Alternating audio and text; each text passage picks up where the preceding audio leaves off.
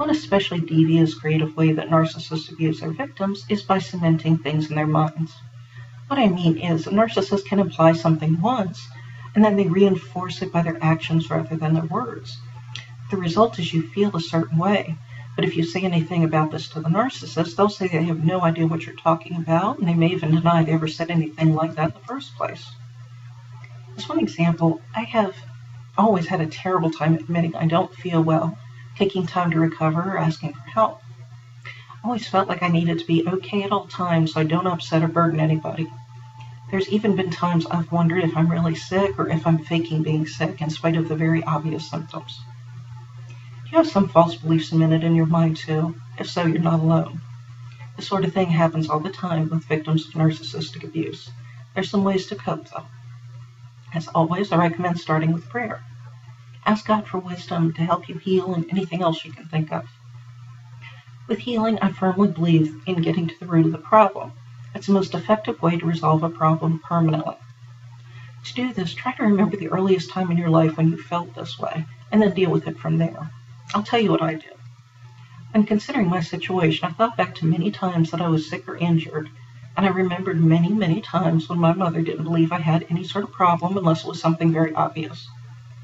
I also thought about how she complained about having to take care of me when I was sick as a child. Like there was a time when I was five years old that my mother woke me up one morning by tickling me. In trying to get away from her, I slipped and hit my head on the headboard. Long story short, there was a trip to the ER with several stitches in my scalp. Afterward, my mother took me to the local mall and bought me a coloring book and some crayons, which was something she complained about having to do for years. During the entire experience, my mother didn't comfort me. She was upset, and I felt completely responsible for that.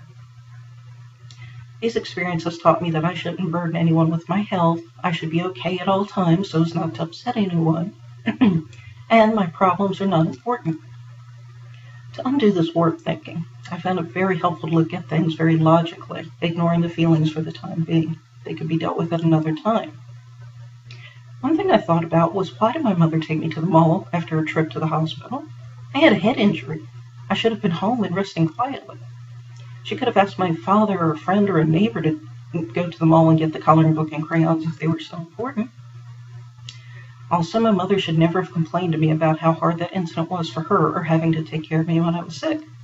This is the kind of thing parents do. It's just part of the job. Since narcissists love projection, this also makes me think my mother didn't believe me when I've been sick or injured because either she's exaggerated or maybe even faked her own health problems, and she just assumes other people do the same thing. After all this, I can't honestly say I'm 100% okay in this area. I can say, though, that since thinking about these things, I've already gotten some better at admitting when I don't feel well. I haven't needed to ask anyone for help yet, but I think that'll probably be a little easier too. When you face things, they lose so much of their power over you. I'd like to encourage you today to face the false beliefs cemented in your mind too.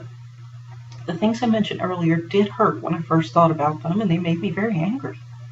However, I'm still glad I faced them because that enabled me to remove the false beliefs I've carried around my entire life and replace them with healthier ones.